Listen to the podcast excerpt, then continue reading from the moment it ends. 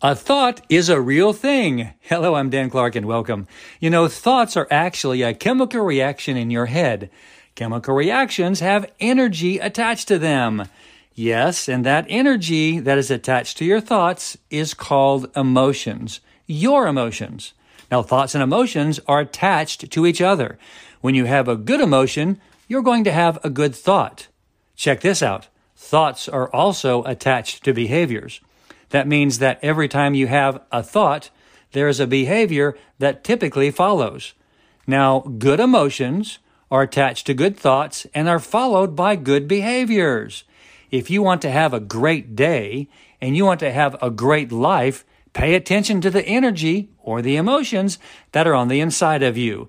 That will create great thoughts and great behaviors. I'm Dan Clark.